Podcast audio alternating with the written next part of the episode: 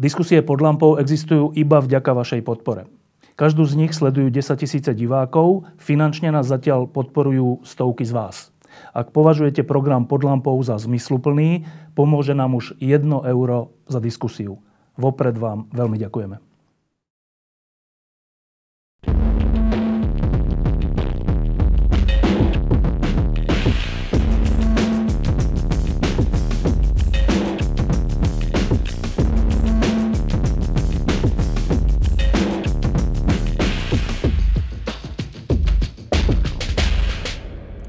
Väčšinou e, tieto lampy robíme tak, že e, máme vopred určenú tému na základe toho, že sa niečo veľké deje, alebo na základe toho, že sme prišli na niečo zaujímavé vo vede alebo vo všeličom.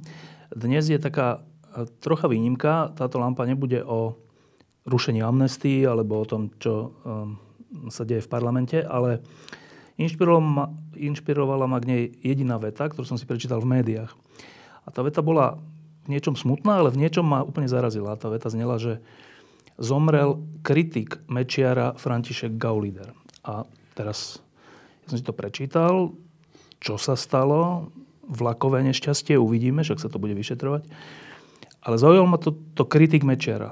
Zaujalo, zaujalo ma to preto, lebo som v tých 90. rokoch už bol novinár a pamätám si, ako sme zúfalo viacerí novinári riešili, že ako môžu byť ľudia v HZDS po tom všetkom, aj po únose. A práve František Gaulider bol v HZDS po únose ešte rok, rok a pol a nič o tom nehovoril. Tak som si povedal, že to asi súvisí s tým, že novinári sa vymieňajú a strácame pamäť. Tak som si dnes zavolal človeka, ktorý bol celý ten čas novinár a stále sme sa tie roky stretávali, v niečom sme súhlasili, v niečom sme nesúhlasili, ale myslím, že si to aspoň pamätáme, tak skúsime dnes urobiť takú lampu na oživenie našej pamäti. Mojím hostom je Marian Leško a ja sa ho hneď teda opýtam, že e, tesne pred týmto natáčaním som si tak spomínal, že kto ešte vlastne bol celé tie roky pritom, kto to sledoval ako novinársky. Napadol ma Peter Šuc, ty a už veľmi nikto. Tak možno ešte by sme ich pár našli, ale v takej tej aktívnej poli, uh, žurnalistike už veľmi nie. Robo Kotian, Juro Hrabko a ešte ďalší. Uh, Julo Gembické ešte stále vypisuje, ale už tak pomenej, nie ako, ako my, čo musíme. No, musíme. Uh, a teraz k tej... Tak začneme rovno tým Gauliderom, že bol to kritik Mečiar? Áno, od istého datumu to bol kritik Mečiara, ale povedal by som, že nevyužil možno 10, možno 15 príležitostí, aby bol kritikom od samého začiatku, lebo naozaj o Vladimirovi Mečiarovi bolo jasné, čo je zač niekedy na prelome 90. a 91.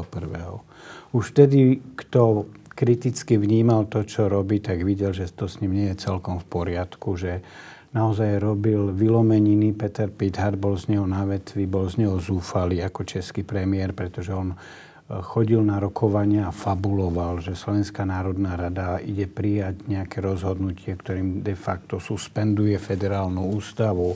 Rozprával, že on proti tomu robí, čo môže, ale väčšina je proti nemu. A keď sa Mečiar vzdialil z miestnosti, tak ostatní členovia delegácie vyvalovali na seba oči, čo ten predseda vlády rozpráva. Takže tí informa- informovanejší to vedeli už v 90. roku a tí ďalší sa to postupne dozvedali, ale naozaj si myslím, že od nejakého 91. najneskôr 92.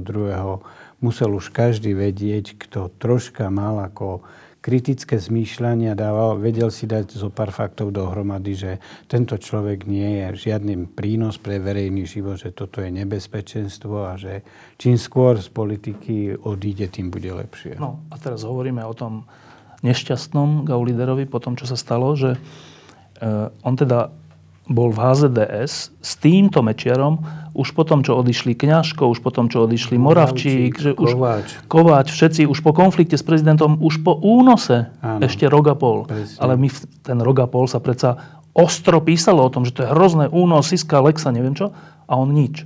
Áno. Tak a teraz, a jak sa potom stane, že príde titulok, že kritik Mečiara? Priznám sa, že dôvod, prečo on eh, sa stal takým tým eh, kolieskom v súkolí, ktoré nefungovalo, ktoré im zadrelo, urobilo piesok v tom súkolí. To už si priznám ani ja nepamätám, že kde to vzniklo. Ale zjavne on sa chcel z toho klubu HZD strhnúť.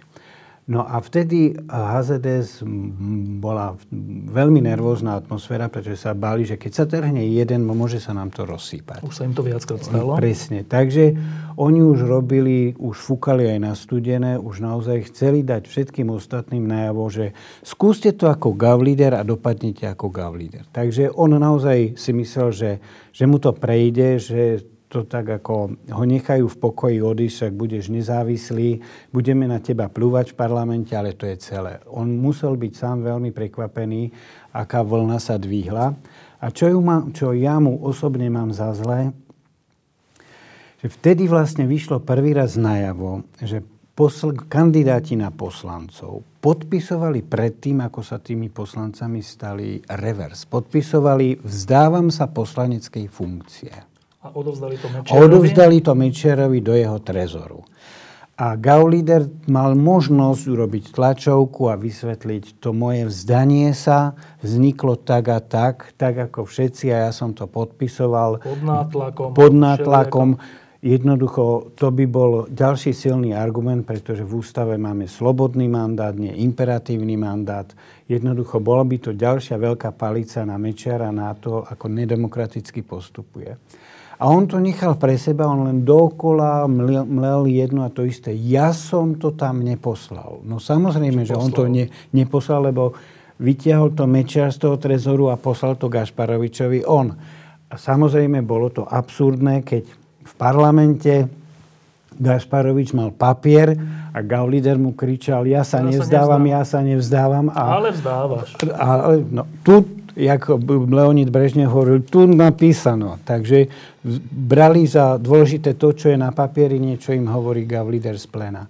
Takže on už potom naozaj bol hrdinom, tak povediac, z donútenia, nie z vlastného rozhodnutia. Nie, nebolo to jeho principiálne slobodné rozhodnutie, ale potom, keď už ho začali naozaj ako a škaredo prenasledovať, že ho ohrozovali na živote, že ho vyhodili z parlamentu, že naozaj výbuch mal... doma. Výbuch doma. Tomu naozaj treba, musíme uznať, že e, užil si svoje ten človek, ale to ne, hovoriť o ňom ako o kritikovi mečerizmu, tak to naozaj je dosť smelé, pretože od toho... Za, za celý mečerizmus hlasoval. No, takže ja si myslím, že toto už bol naozaj taký ako mm, e, kritik mečiarizmu v poslednej fáze mečiarizmu. Áno, lebo to už potom môžeme hovoriť, že kritikom Mečera vlastne bol aj Gašparovič. Samozrejme, veď to. to už je... No. Mečiar odišiel, teda Gašparovič odišiel od Mečiara, keď e, sa nedostal na také miesto v kandidátke jak si myslel. Tak dvihol... A už bol kritik. A už bol kritik, áno. A pritom robil 10 rokov verného služobníka a pomáhal ako predseda parlamentu. V tých najhroznejších veciach. No, tak toľko k Františkovi Gauliderovi.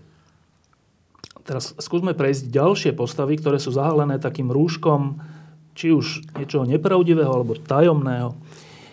Z okolností teraz e, vyvstalo znova meno Marian Kočner a vyvstalo hmm. v tej súvislosti, že e, zrušenie milostí e, udelené Kováčom sa podľa opozície nemá týkať iba Kováča mladšieho, ale aj Kočnera, keďže to bol ten istý prípad, ten istý skutok.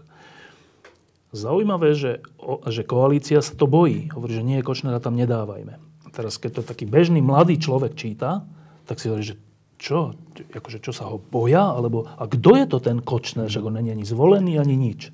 Kto je to Marian Kočner? No, tak toto by stalo za celú knihu, lebo Kočner má naozaj ako veľmi dobrodružný a veľmi zaujímavý životopis, pretože on sa naozaj dostal do verejného povedomia spolu s mladým Kováčom, pretože vieme, že boli spolu obvinení v tom, v tom známom podvode z Technopole.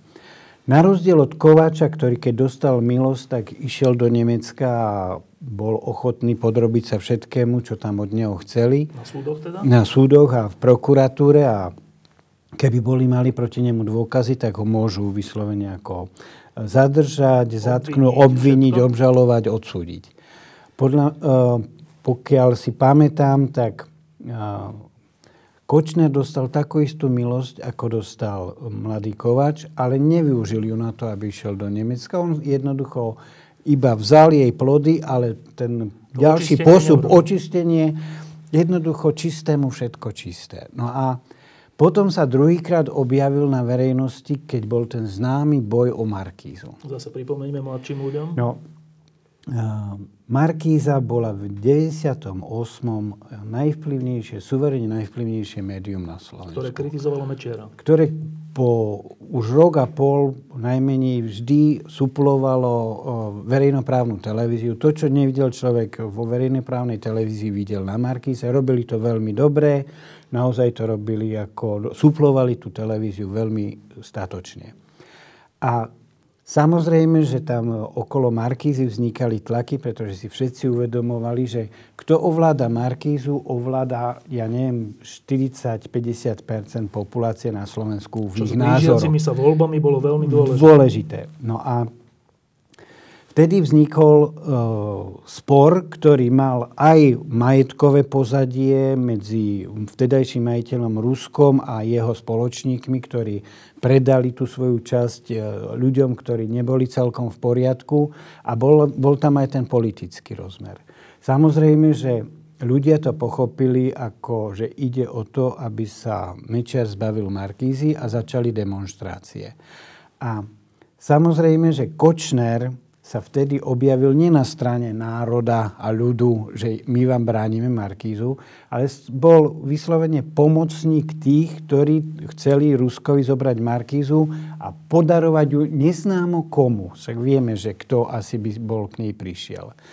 Takže Kočner bol vtedy človek, ktorý tam sa pohybovali ľudia z podsvetia, slávne mená, ktoré potom, keď zazneli, tak to sa inak ako bos, bos, bos nehovorilo.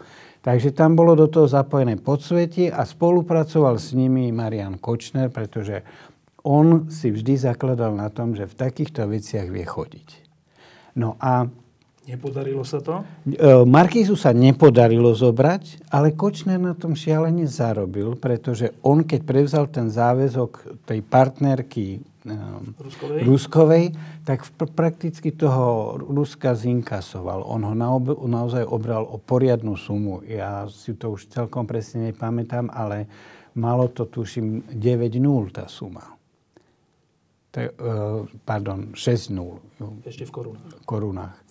Takže bolo to, bolo to naozaj ako veľmi lukratívne a potom mohol podnikať, pretože mal keš. A kto má keš, tak je král na, bol král na Slovensku, pretože je rozdiel, či keď sa objaví nejaká výhodná um, akvizícia, či musí, musíš zháňať peniaze, alebo či tie prachy máš. A on ich mal, tak sa mu rozbehol biznis. No a potom sa začal objavovať um, v takých kauzách, ktoré sa vyslovene týkali politiky, lebo on pochopil, že kto ako podnikateľ má blízko k politikom, tak tam, keď zatlačí správnu chvíľu na správneho politika, tak sa to vyplatí šialeným spôsobom. A on vedome, vedome za tým išiel a vedel, mal vplyv na rozhodnutia generálnej prokuratúry, bol pečený za Trnku. Za prokurátora Trnku.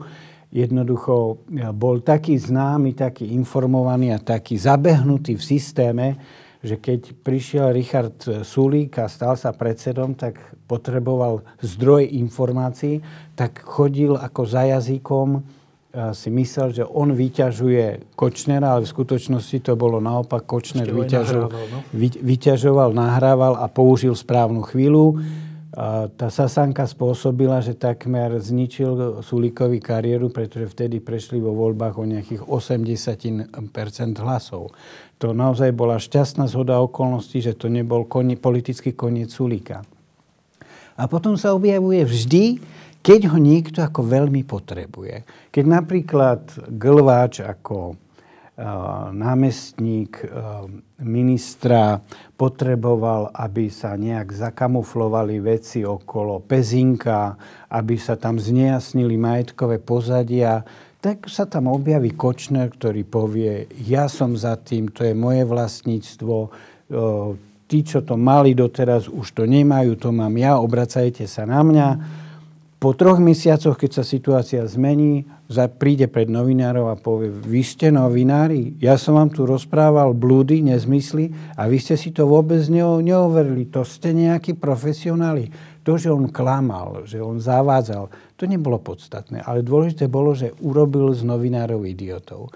A, a do poslednej chvíle, doteraz, to vyzerá tak, že naozaj keď potrebujú také nejaké prepojenia medzi politikou a nejakým podnikateľom, ktorý nie je, ne, ne, nepodniká čisto, tam je vždy Kočner. To bola aj tá kauza Glens House? Presne tak, presne e, tak. Zase iba jednou vetou, že čo to bola za kauza? V podstate tam bolo, o, išlo o to, že um, um, bo išlo o to, ako pripraviť banku o jej peniaze tak, aby to aby z toho bol vyslovene ťažký miliónový profit. No a mm, Kočner zariadil u Trnku, že Trnka vydal také rozhodnutie a poslal taký pokyn na katastrálny úrad, že ten katastrálny... Pre sa to podarilo. No a teraz, keď to počúva mladý človek, že e, hovorí, že Trnka je človek, ktorý mal vplyv na generálnej prokuratúre. Teraz si povedal, Kočner. Teda Kočner. Teraz si povedal, že to bolo teda priamo aj v kauze nejakej Áno keď išlo o veľké peniaze. Áno. E, normálny človek sa ku generálnemu prokurátorovi nedostane a nie je to ešte, aby mal na ňo nejaký vplyv a nie je to ešte vplyv v zmysle skoro trestných vecí alebo úplne trestných vecí. E, to je ako možné, že my tu verejne rozprávame o takýchto veciach, že sa tu dejú a nič sa nestane.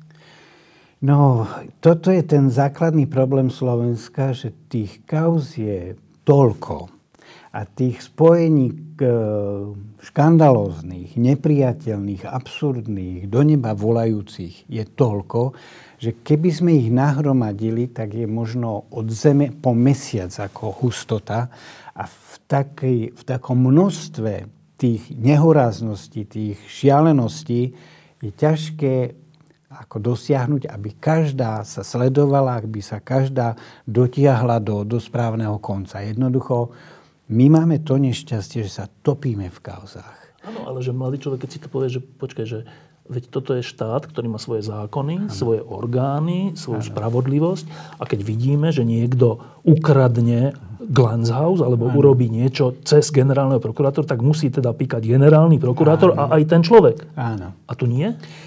Tu nie, pretože sa objavilo medzi tým od Glanzhausu do dneška sa objavilo asi 40, ak nie 50, ak nie 60 takých a podobných a horších kauz. No a vo chvíli, keď je nejaká nová kauza, ktorá prinesie novú šialenosť, no tak nejaký Glanzhaus... Ale to tu... orgány činné v trestnom konaní si toto môžu povedať? Orgány činné v trestnom konaní by mali konať sami za seba, ex ofo, by mali konať tak, ako to chce zákon, ale orgány konajú tak, ako musia konať, keď sú pod tlakom verejnosti. Keď pod tlakom verejnosti nie sú, nejak sa to tak ako rozplývať. Pre nejakého solidného prípadu sa to stane také nejaké rozplýzlé, tekuté, niekde to stečie do jedného kanála, do druhého. To je samozrejme záujem niekoho. No vždy je tam záujem toho, kto tam je v tom osobne zainteresované, by to tak dopadlo. No a keďže hovoríme o Kočnerovi, tak on má takú silu, že môže robiť podvody a vie ich zahľadiť? S prehľadom, s prehľadom, lebo naozaj ako možno si to niekto nedostatočne uvedomujeme, ale Kočner je de facto sused v Bašternákovom eh, Bonaparte nášho pána premiéra. On má byť vedľa. Až tak? Až tak. On, oni sú de facto susedia. E, majú spoločnú priečku. Tuto od, od priečky doprava je Fico, od priečky doľava je Kočner. To som ani nevedel. tak je to... Uh, málo sa o tom hovorí, ale je to naozaj tak. On má tam byt, ktorý patrí priamo Kočnerovi a susedí s premiérovým. No, uh, keď človek e, sleduje vystúpenia Mariana Kočnera, tak ho vie niekam zaradiť. Zdá sa mi úplne neuveriteľné, že toto zaradenie býva vedľa predsedu vlády tejto krajiny. No, Ide o to, že pán predseda vlády využíva to, k čomu v úvodzovkách investigatívne dospeje pán Kočner. Napríklad, pamätáme si situáciu, že pán Kočner vystúpil na tlačovke a povedal, premietol, ukázal, kde na webovej stránke sú zavesené rozhovory novinárov a Gabora Grendela. Poprvé, k takýmto záznamom sa nedalo prísť legálne. To je naozaj ako ne, nemožné. To muselo byť naozaj e, protizákonná činnosť, pretože inak sa k ním... Ne... Zverejniť to je protizákonné. E, získať je to protizákonné, zverejniť je to protizákonné, ale pán premiér tie zistenia využíval v bežnej politickej praxi, lebo keď dostal od treba z Moniky Todovej otázku nepríjemnú, tak sa jej spýtal, tú otázku vám máte od Grendela? A x krát e, minister Kaliňák využil takisto tie zistenia v úvodzovkách Kočnerové, že hovoril, e, keď budem chcieť niečo povedať Lipšicovi, poviem mu osobne nie cez vás, pani redaktorka. Jednoducho oni s tým pracovali ako so základným argumentačným materiálom a ten argumentačný materiál im dodal um, Kočner. Chceš tým povedať, že uh, existencia typu Mariana Kočnera spolupracuje s vládou? No, ja by som povedal, že o, s vládou nie, ale s niektorými z ľuďmi zo Smeru áno vrátane predsedu a ministra? Nie, myslím si, myslím si že, že to takto, nemám na to dostatočné dôkazy, ale tie prepojenia medzi napríklad pánom Kočnerom a pánom Glováčom a možno aj medzi Kočnerom a, a ministrom vnútra e, evidentne existujú. No. Z toho ide troška taký deštruktívny pocit, že akí ľudia majú vplyv na beh tejto krajiny takýto? Tak v istých chvíľach, v istých prípadoch majú takíto ľudia, ale zase na druhej strane mne bolo by správne a ani povedal by som primerané, keby sme ich vplyv ako preceňovali, absolutizovali, že oni sú definitívni a koneční a nezručiteľní vládcovia. Samozrejme aj ich vplyv je odtiaľ potiaľ, pretože naozaj ten celý ich vplyv je založený na tom, že sú to personálne prepojenia, zaujímavé skupiny, ktoré sa držia pohromade. Rozbiť tú, toto zoskupenie by znamenalo, že všetci v tom zoskupení by boli ohrození. Niekto viac, niekto menej, ale je spôsob, ako sa im tak povedať dostať na kobylku, len to na Slovensku zatiaľ ešte nie, nie sa nepodarilo.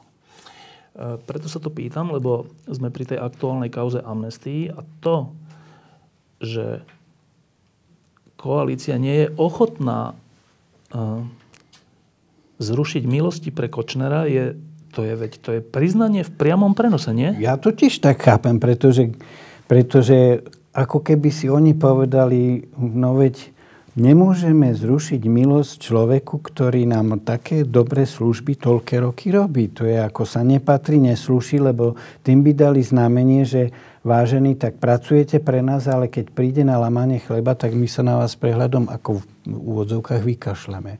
Takýto signál si nikto nemôže dovoliť. Ja som počul takú interpretáciu, že to preto nechcú zrušiť, lebo Kočner všeličo vie.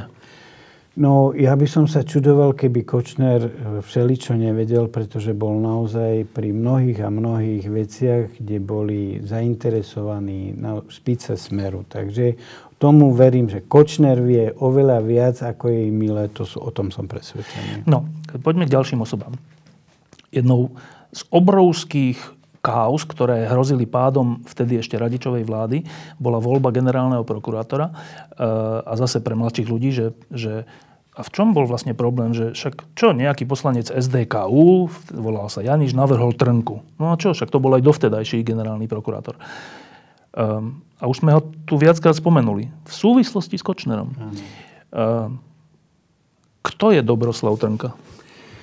Dobroslav Trnka je človek, ktorý sa tak ako všetci na Slovensku vyvíjal. Možno keď začínal a keď po 89. došlo k zásadnej základnej zmene, aj on pôsobil pár rokov dojmom, že mu ide o vec, že je prokurátor telom a dušou, že chce niektoré veci potrestať, posti, pos, vyriešiť. vyriešiť. Ale potom sa ukázalo, že tak, ako sa zžíva s tou svojou funkciou, ako sa mu začína páčiť v tej funkcii, tak pochopil, že nebolo by pekné, keby ja som si vytváral z tých politikov nepriateľov. A on tak nepostupoval ako v ústretovo priateľsky voči jednej strane, že tuto milujem a tuto nebudem im robiť problémy, ale vám dupnem na krk. Nie.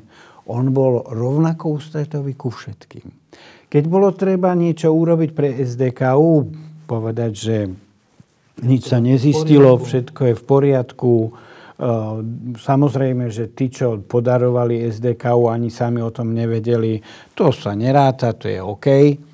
Keď bolo treba pre ehm, Smer povedať, že no tak máme tu nejaký hlas, podobný hlasu, ale tak to vôbec ako nevyplýva z toho, že to je nejaká dôvod na nejaké zisťovanie, že by to išlo na kriminálny ústav, že by povedal, je ten hlas Ficov, nie je ten hlas Ficov máme tu nejakú originálnu zmluvu, kde sa niekto zavezuje, že dá 5 alebo koľko miest na kandidátke. Nepovedal, nech to preskúma kriminálny ústav a nech povie, je to písmo pána Flašika, nie je to písmo pána Flašika. Jednoducho on stopoval veci, zastavoval veci rovnako pre všetkých. A vyplatilo sa mu to, kým tá voľba bola taká ako nenápadná, tak hlasovali, hlasovali za ňo skoro, napr- všetci. Tak skoro všetci. On dostával viac ako ústavnú väčšinu. A deto prípad je pán špeciálny prokurátor Kováčik. Pozrite si spätne hlasovania. hlasovania. Vždy 90, 102, jednoducho všetci ho milujú. Všetci ho milujú, lebo všetci na to majú dôvod. No a teraz, keď sa toto dialo, tak ale Trnka nebol zvolený. Zase, že vyvodili sa nejaké dôsledky? No, pokiaľ viem, tak e, v prípade Glanshausu to bolo ako veľmi, sa to ťahalo tak, že mal disciplinárne konanie, ale to disciplinárne konanie sa ťahalo tak dlho, že ak si na to dobre pamätám, že už e, jednoducho sa neuzavrelo do času, kedy sa malo uzavrieť a tým pádom pán Dobroslav Trka môže ďalej pôsobiť na generálnej prokuratúre ako radový prokurátor generálnej prokuratúry. Doteraz? Doteraz. Napriek všetkému, čo sme teraz povedali. Tak...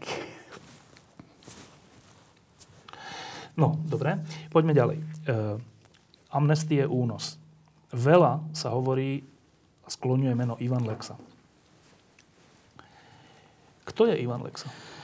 Ivan Lexa je človek, ktorý sa dostal k premiérovi v čase, kedy premiér potreboval šikovného, nadaného, schopného mladého muža, ktorý nemal zbytočné škrupule, ktorý vždy sa snažil splniť úlohu najlepšie ako vedel, tú, ktorú dostal od pána premiéra. Vtedy ešte Mečiara teda? Áno, vtedy Mečiara. A jednoducho postupoval od šéfa kancelárie, k štátnemu tajomníkovi privatizácie, potom chvíľku teda Mečer veľmi tlačil, aby bol ministrom privatizácie, až sa napokon stal riaditeľom SIS, kde naozaj chcel mať pán Mečer spolahlivého, 100% spolahlivého človeka. I bol to človek, na ktorého sa pán premiér mohol spolahnuť, že urobí všetko, že ak dostane jasný pokyn, urobí všetko, nebude protestovať, nebude sa pýtať, nebude sa brániť, nebude odmietať, ale povie, áno, spravím. Čiže spravil potom aj ten únos.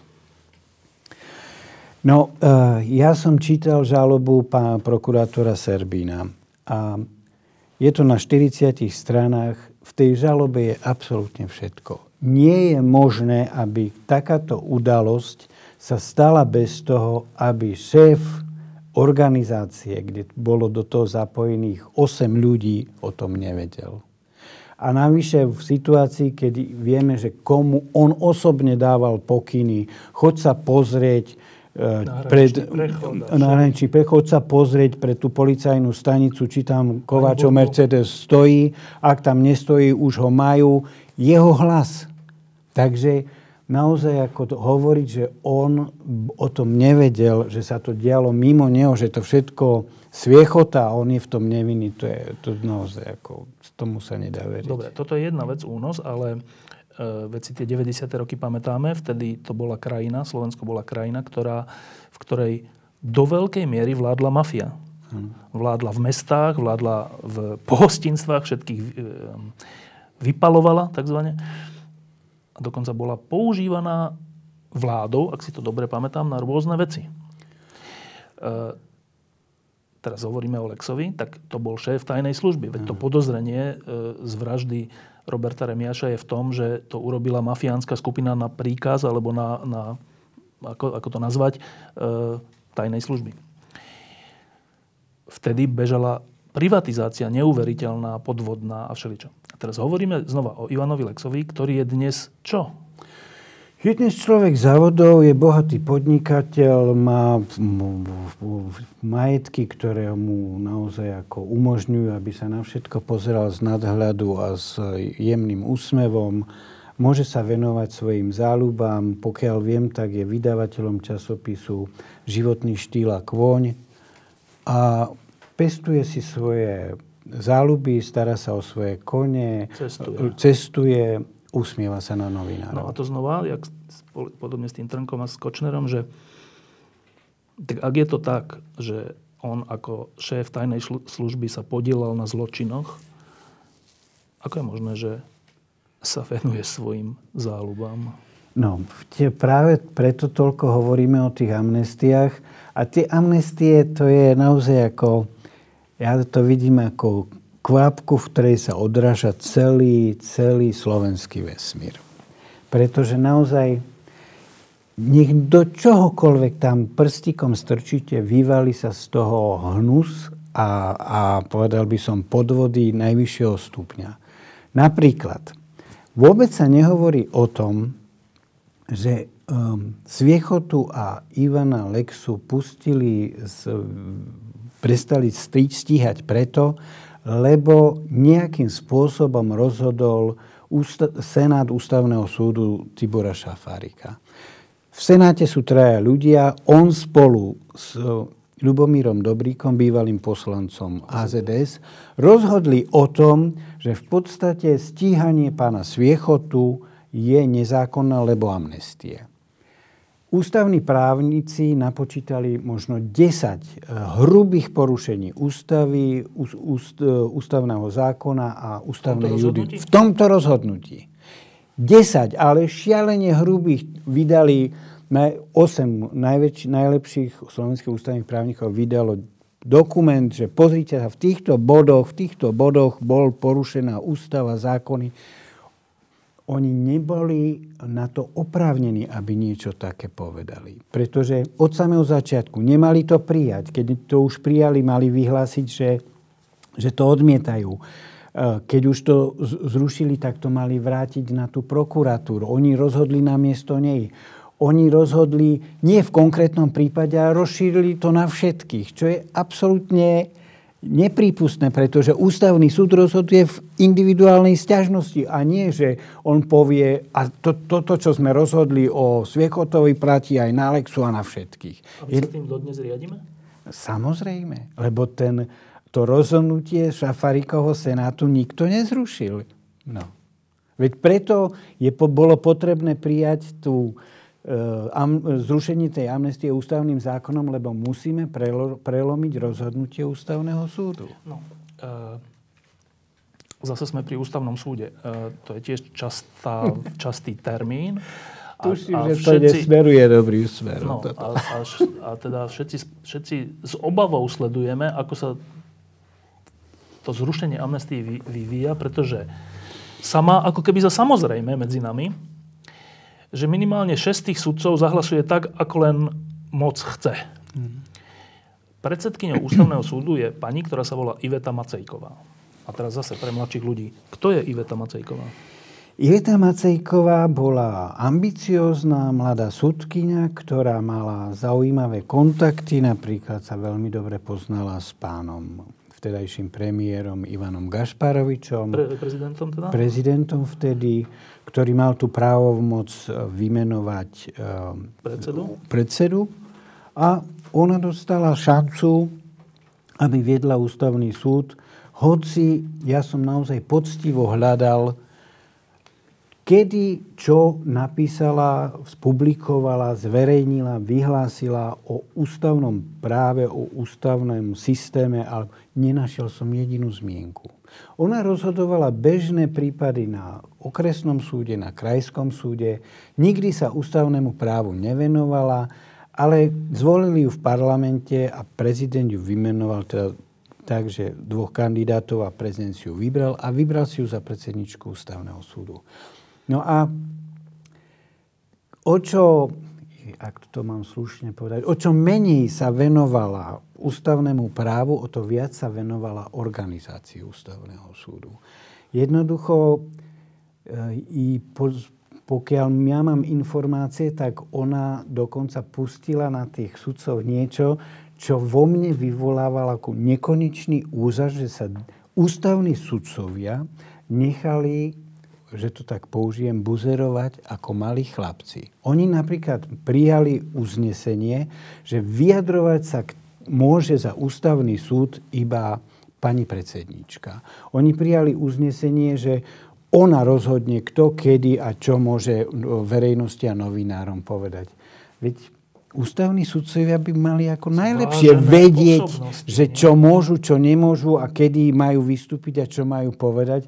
Ale oni sa nechali zatlačiť do pozície, ja som tu šéfka a my sme tu radoví ústavní sudcovia. Pokiaľ si dobre pamätám, tak ona zohrala veľmi silnú úlohu v kauze Čenteš Áno, toto bolo naozaj, toto ja osobne považujem jed, za jedno z jej vrcholných čísel. Je to naozaj uh, non plus ultra. Pretože v kauze Čentež vydal, prijala väčšina nejaké stanovisko. Hovoríme teda, kauza Čentež je e, človek, ktorý bol parlamentom zvolený za e, generálneho prokurátora, ale prezident ho odmietal teda vymenovať a dostalo sa to na ústavný súd a pokračujem. No a ústavný súd povedal, že prezident má právo nevymenovať ho a povedal podmienky aké. Za, za akých podmienok ho nemusí. nemusí vymenovať.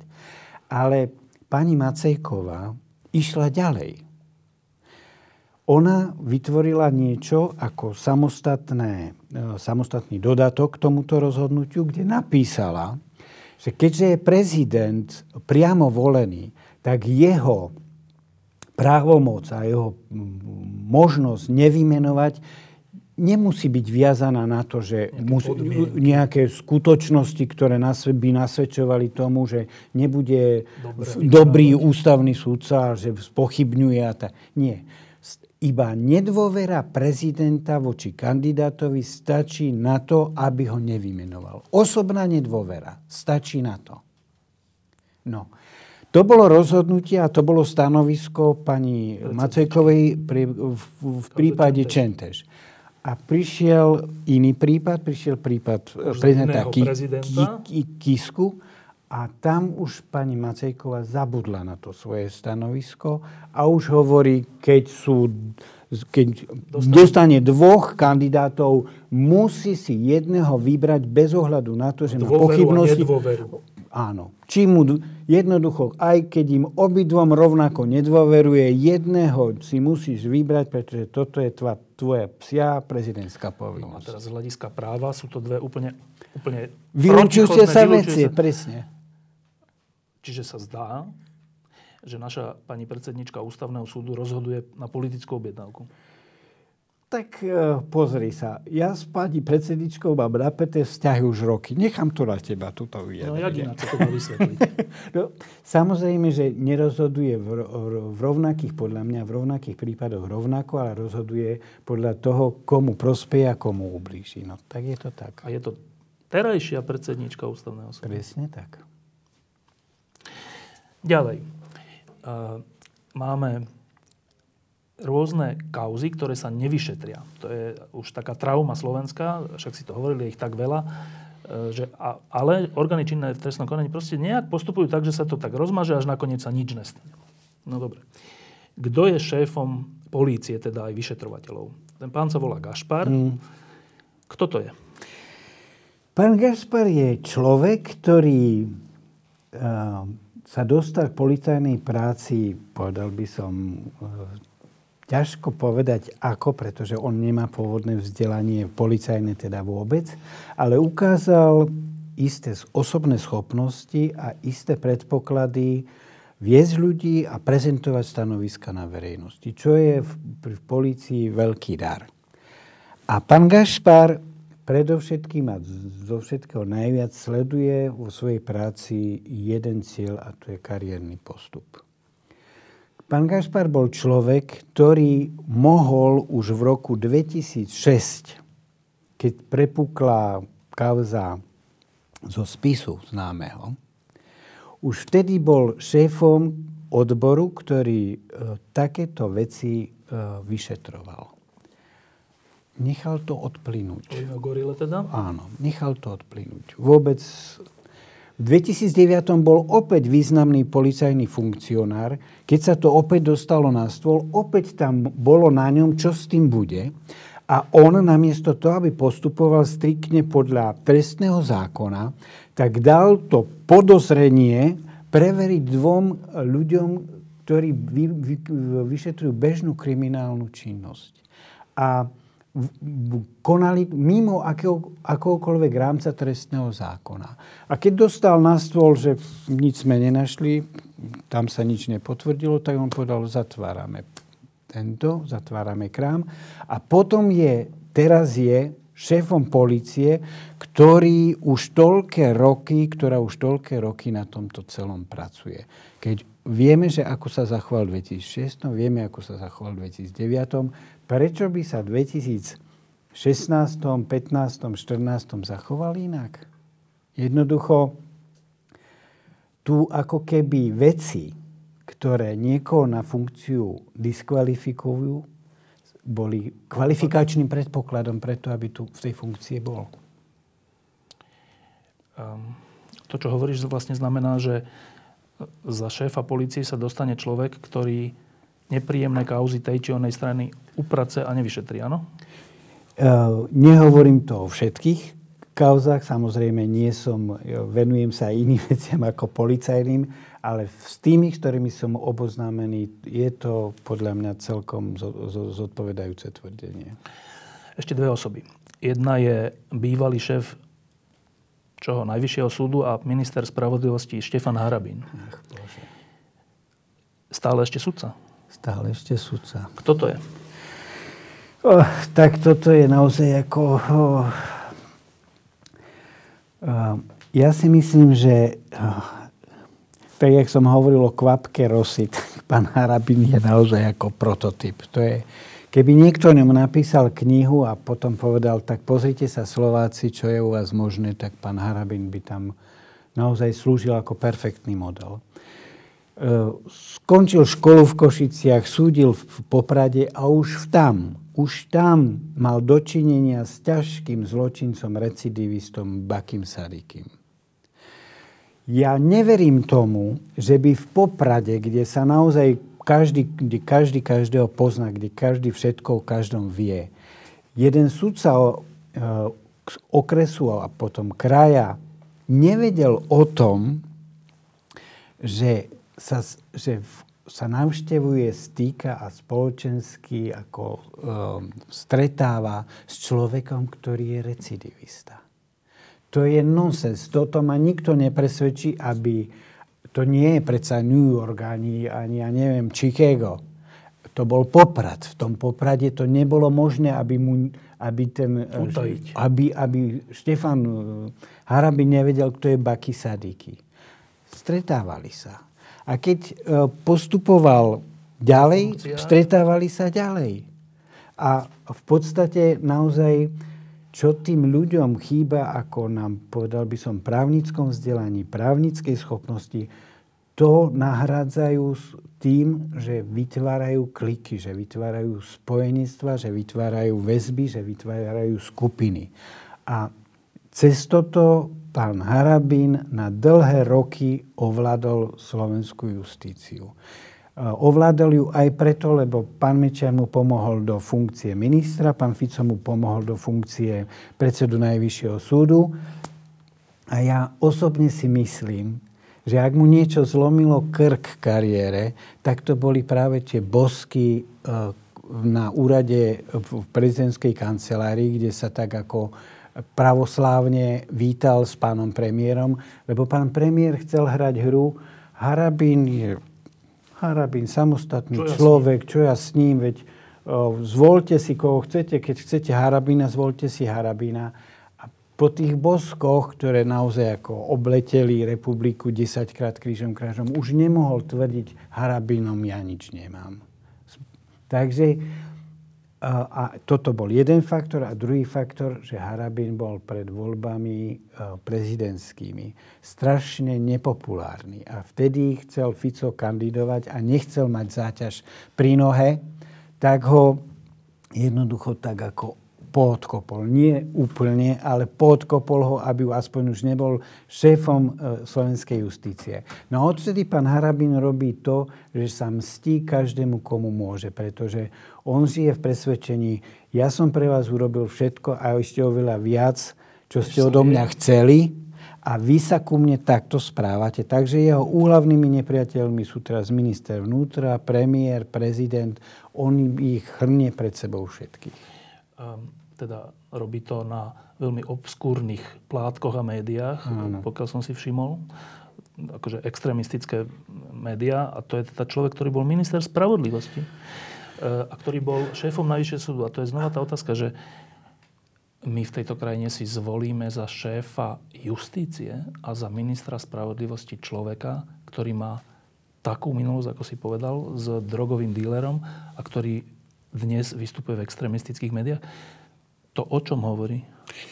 No to hovorí o tom, že uh, ten, uh, že justícia si v rámci svojho autonómneho postavenia urobila s Mečiarovým človekom poriadok neskôr, ako sme si urobili my, občania s Mečiarom, v poriadok v politike. Rado Baťo mal krásnu vetu, ktorú ja často citujem, lebo je naozaj perfektná. To, čo bol Mečiar v politike, je Harabin v justícii. A naozaj v justícii je 1400 vysoko kvalifikovaných sudcov, ktorí prešli školami, prešli školeniami, ovládajú paragrafy, ktorí by mali byť e, morálne integrované osobnosti. A teraz je otázka, jak je možné pre Boha, že títo 1400 ľudí dokázalo tolerovať Mečiara Harabína ako šéfa nad sebou. Takže to nie je len problém pána Harabina. To je problém, kto nám tvorí podstatnú časť v slovenskom súdnictve. To je jedna vec, teda zodpovednosť ostatných sudcov, ale druhá vec je, že tento človek, už potom, keď toto všetko bolo známe, bol politikmi vyzdvihnutý na ministra spravodlivosti. Tak to bol opäť Mečerová nominácia, takže on svojho človeka ako prihral opäť bol radový sudca, teda bol šéf predseda Senátu na Najvyššom súde a opäť ho vrátil do prvej ligy, lebo naozaj Mečar Harabina miloval, pretože to bol jeho dvojník, to bola jeho ako e, podoba justičná. Len pripomínam, že je to ďalej sudca Slovenskej republiky. No je, pretože on už bol, as pokiaľ si pamätám, trikrát na hrane toho, že by mu mali zobrať talár. Ale vždy to bolo v časoch, kedy bola Ficová vláda a vždy to bol nejaký problém s disciplinárnymi súdmi a vždy to bol problém s tým, že sa to nedotiahlo do konca a že keď v jednom rozhodli, v druhom to nejak sa niekde záhadne stratilo, vytieklo to niekde, ako máme tu tekutú podstatu. Takže on už naozaj sudcom nemal byť možno 8, možno 10 rokov, ale stále je hoci robí naozaj všetko preto, aby sa ako sudca diskvalifikoval, pretože on má v zákone napísané, čo ako sudca nesmie. On to šialene prekračuje, ale zdá sa, že zatiaľ na ňo nie. Posledná osoba, eh, o ktorej sa teraz veľa hovorí už posledné dva roky, je minister vnútra Robert Kaliňák. keď, keď človek nevie nič o tom, tak môže mať dojem, že to je taký ten vlastne taký vlastne sympatický, niekedy aj žoviálny minister, ktorý keď je nejaký problém, tak tam príde, keď je nejaké nešťastie, zakondoluje, tak iní hovoria, že to je tak trocha koreň problému celej tejto vlády. Tak kto je Robert Kaliňák? Ja si myslím, že Robert Kaliňák je politik, ktorý presne zodpoveda profilu toho, jak sa smer a prečo objavil pri moci a jak tú moc vykonáva. Naozaj za ním je silné zaujímavé zoskupenie, on je jeho reprezentant, on je človek, ktorý e, robí pre toho, kto je za ním a robí samozrejme, keď už má niekto také postavenie, tak robí aj sám pre seba. Bol by bol by, povedal by som, dosť e, chabý duchom, keby to nerobil. Prečo by pracoval iba pre iných, prečo by nepracoval aj sám pre seba. No a samozrejme, že pán Kaliňák e, mal svoje obrovské prednosti a to v tom osobnostnom založení. Že jemu sa dlho darilo udržiavať vzťahy s novinármi na, povedal by som, ak nie priateľskej, tak kolegiálnej alebo inej úrovni tým, že on naozaj nebol človek s krvavými očami, že on sa neurážal pre jedno či dve slova, že dokázal s ľuďmi komunikovať, že napriek všetkému, čo o ňom vedeli, vždy sa to snažili na to pozerať z nejakého takého lepšieho alebo priaznivejšieho zorného uhla. A to je veľký dar, pretože nebola to od samého začiatku konfrontácia. On musel vládnuť cez tri funkčné obdobia, aby novinári aj verejnosť postupne chápali, kto je Robert Kaliňák a čo, za čo všetko v tejto republike môže. No, e, tak formálne je minister vnútra. Áno. Neformálne je čo?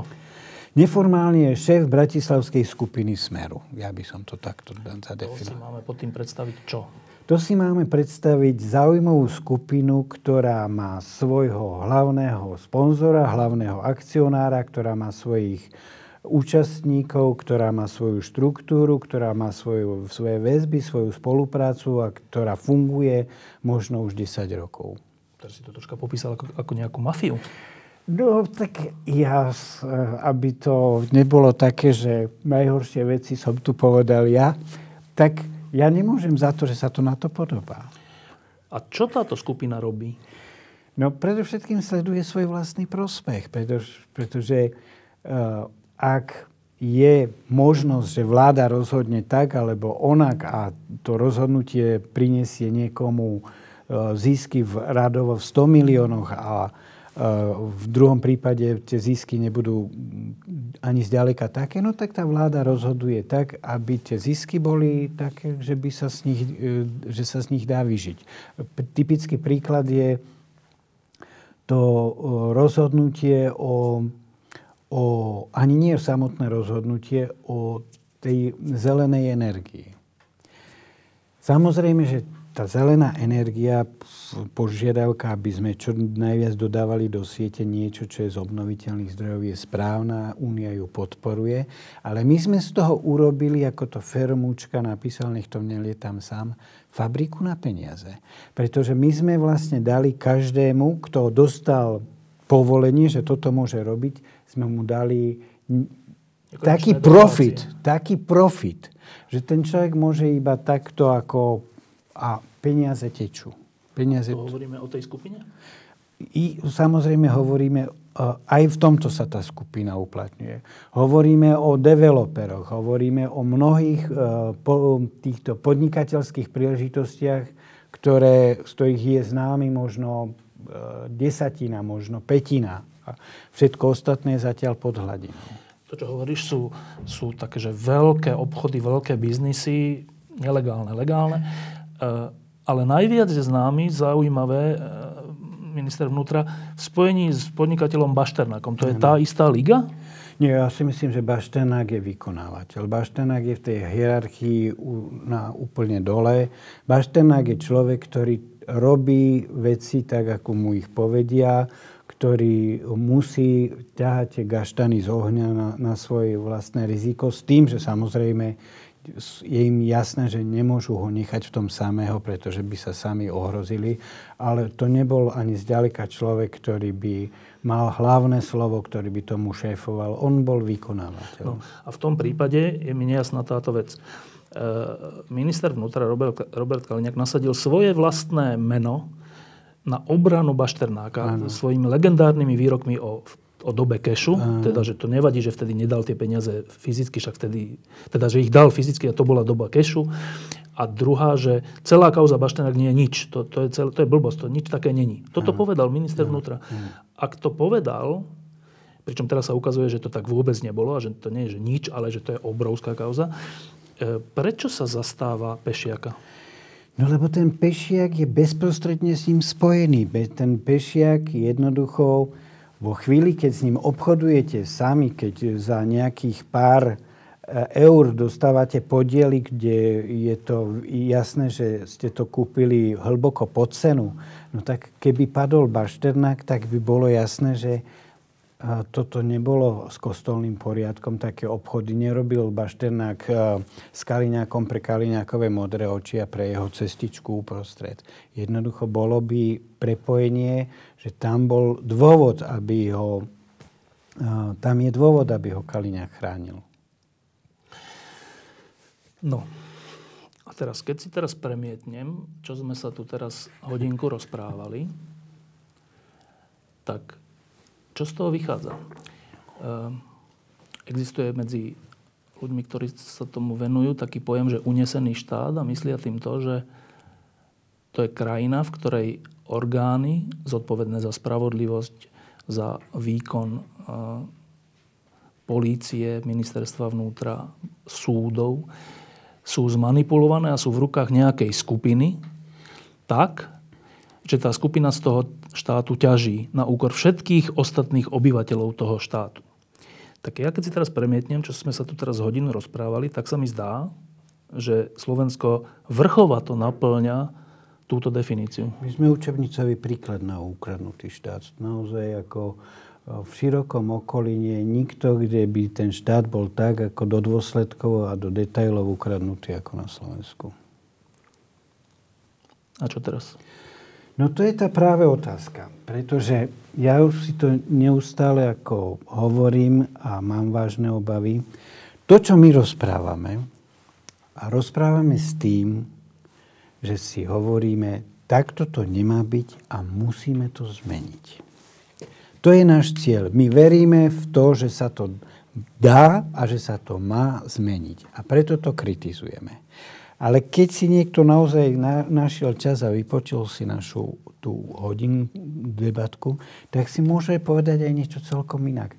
Prečo by som mal veriť tým dvom, že sa to dá zmeniť, keď rozprávajú to, čo rozprávajú? Že sa to 20 rokov nezmenilo. Keď sa to 20 rokov nezmenilo.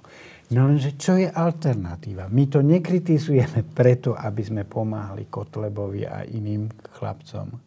My to kritizujeme v dobrej viere, že aj na Slovensku môže byť normálny, civilizovaný, funkčný, slušný štát. Môže? Ja si stále myslím, že môže. Samozrejme, že to nie, nebude a nie je ľahké, ale podľa mňa to ešte nie je prehratá varta, ešte stále má zmysel sa o niečo usilovať, pretože uh, jednoducho, ak by sme na to rezignovali, tak tí, ktorí hovoria, že my to vymetieme a týmto metlou, tou štuštinu, no. tak jediné, čo vymetú, budú občianské, ľudské a iné práva a budú tu vládnuť ešte, povedal by som, primitívnejším, násilnejším a vulgárnejším spôsobom. My musíme veriť v to, že, že ak je možná liberálna demokracia, slušný štát v Rakúsku, v Nemecku, vo Švajčiarsku, no tak je možné aj na Slovensku, možno nie hneď, možno nie o 10 rokov, ale predsa len raz sa to k tomu môžeme priblížiť. A to hovoríš preto, aby tento záver bol taký optimistický, alebo si to naozaj myslíš? No, keby som si to nemyslel, tak zbalím pinklik a idem preč, lebo však už som v dôchodkovom veku, už by som si mohol povedať, však my už sme si niečo preskákali, nech to skúšajú tí mladší. Ja som presvedčený o tom, že keby sa to na pár veciach zlomilo, že by tie zmeny mohli byť až prekvapujúco rýchle.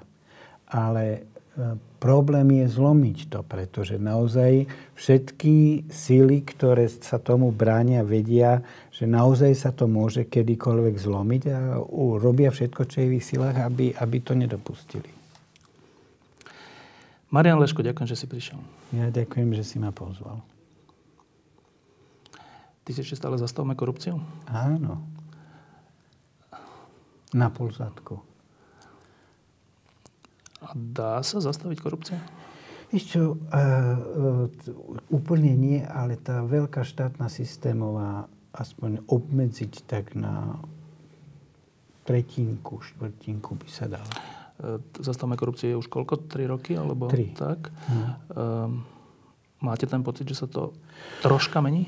Oh, vieš čo, mení sa v tom, že oni už začínajú preberať našu terminológiu a naše ako prístupy a pohľady, pretože kedy Fico si dával námahu s tým, že poďte mi povedať, čo by som mohol spraviť proti korupcii. Ja, ale to je taký imič, nie? Samozrejme, ale už aj to je veľká vec, pretože on tým priznáva, že to je problém a priznáva, ja to nevyrieším tým, že mi budú volať, ale musím niečo spraviť. A to už je veľký posun od toho, čo bolo voľa kedy.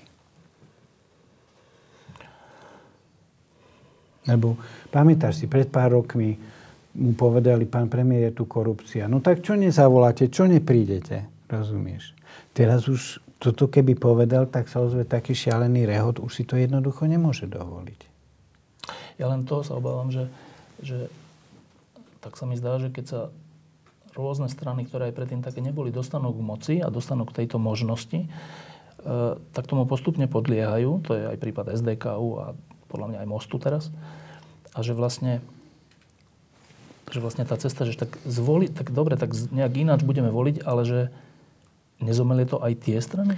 Ešte, no tak e, samozrejme, že, že problém je, že či sa tu už konečne urobí niečo, čo by nemalo podobu systémovej korupcie. Lebo SDKU naozaj to bola systémová korupcia. No. Smer je takisto vo chvíli, kedy by to stratilo takú tú vysoko hierarchizovanú hlavu, takú tú hornú štruktúru, tak potom už by to bola viac ako nehoda, už by to viac ľudia museli robiť na vlastné triko, riziko a na vlastné nebezpečenstvo. A potom by ani nemali tí hore najvyšší taký nejaký veľký záujem to zakrývať. Teraz majú, pretože by sa to mohlo dostať k ním. Potom už nie. Ale teda cesta k tomu je čo? Že iné strany? No, iné strany a hlavne ja si myslím, že by mali strany, a to by, bolo, to by bola kľúčová vec, do roka prijať uh, veci, ktorými si sami takto zviazovali ruky, tak ako bol ten zákon o zverejňovaní zmluv a zákonovým. Jednoducho, nemôžeš bojovať e, proti korupcii z opozície. Proti korupcii môžeš bojovať len vtedy, keď máš moc. A nie rečami, ale manifestovaním a tým, že, že naozaj niečo robíme a že si zväzujeme ruky, že toto my vláda nemôžeme, lebo sme prijali to, že nemôžeme. Skúšam tomu ešte raz uveriť, že sa to podarí. No tak, vieš, no, Garanciu nemáme, no ale čo by to bolo za život, keď sme chodili, že túto už bude naozaj len tak, jak je. Tak čo už. Ďakujem. Diskusie pod lampou existujú iba vďaka vašej podpore. Každú z nich sledujú 10 tisíce divákov, finančne nás zatiaľ podporujú stovky z vás. Ak považujete program pod lampou za zmysluplný, pomôže nám už 1 euro za diskusiu. Vopred vám veľmi ďakujeme.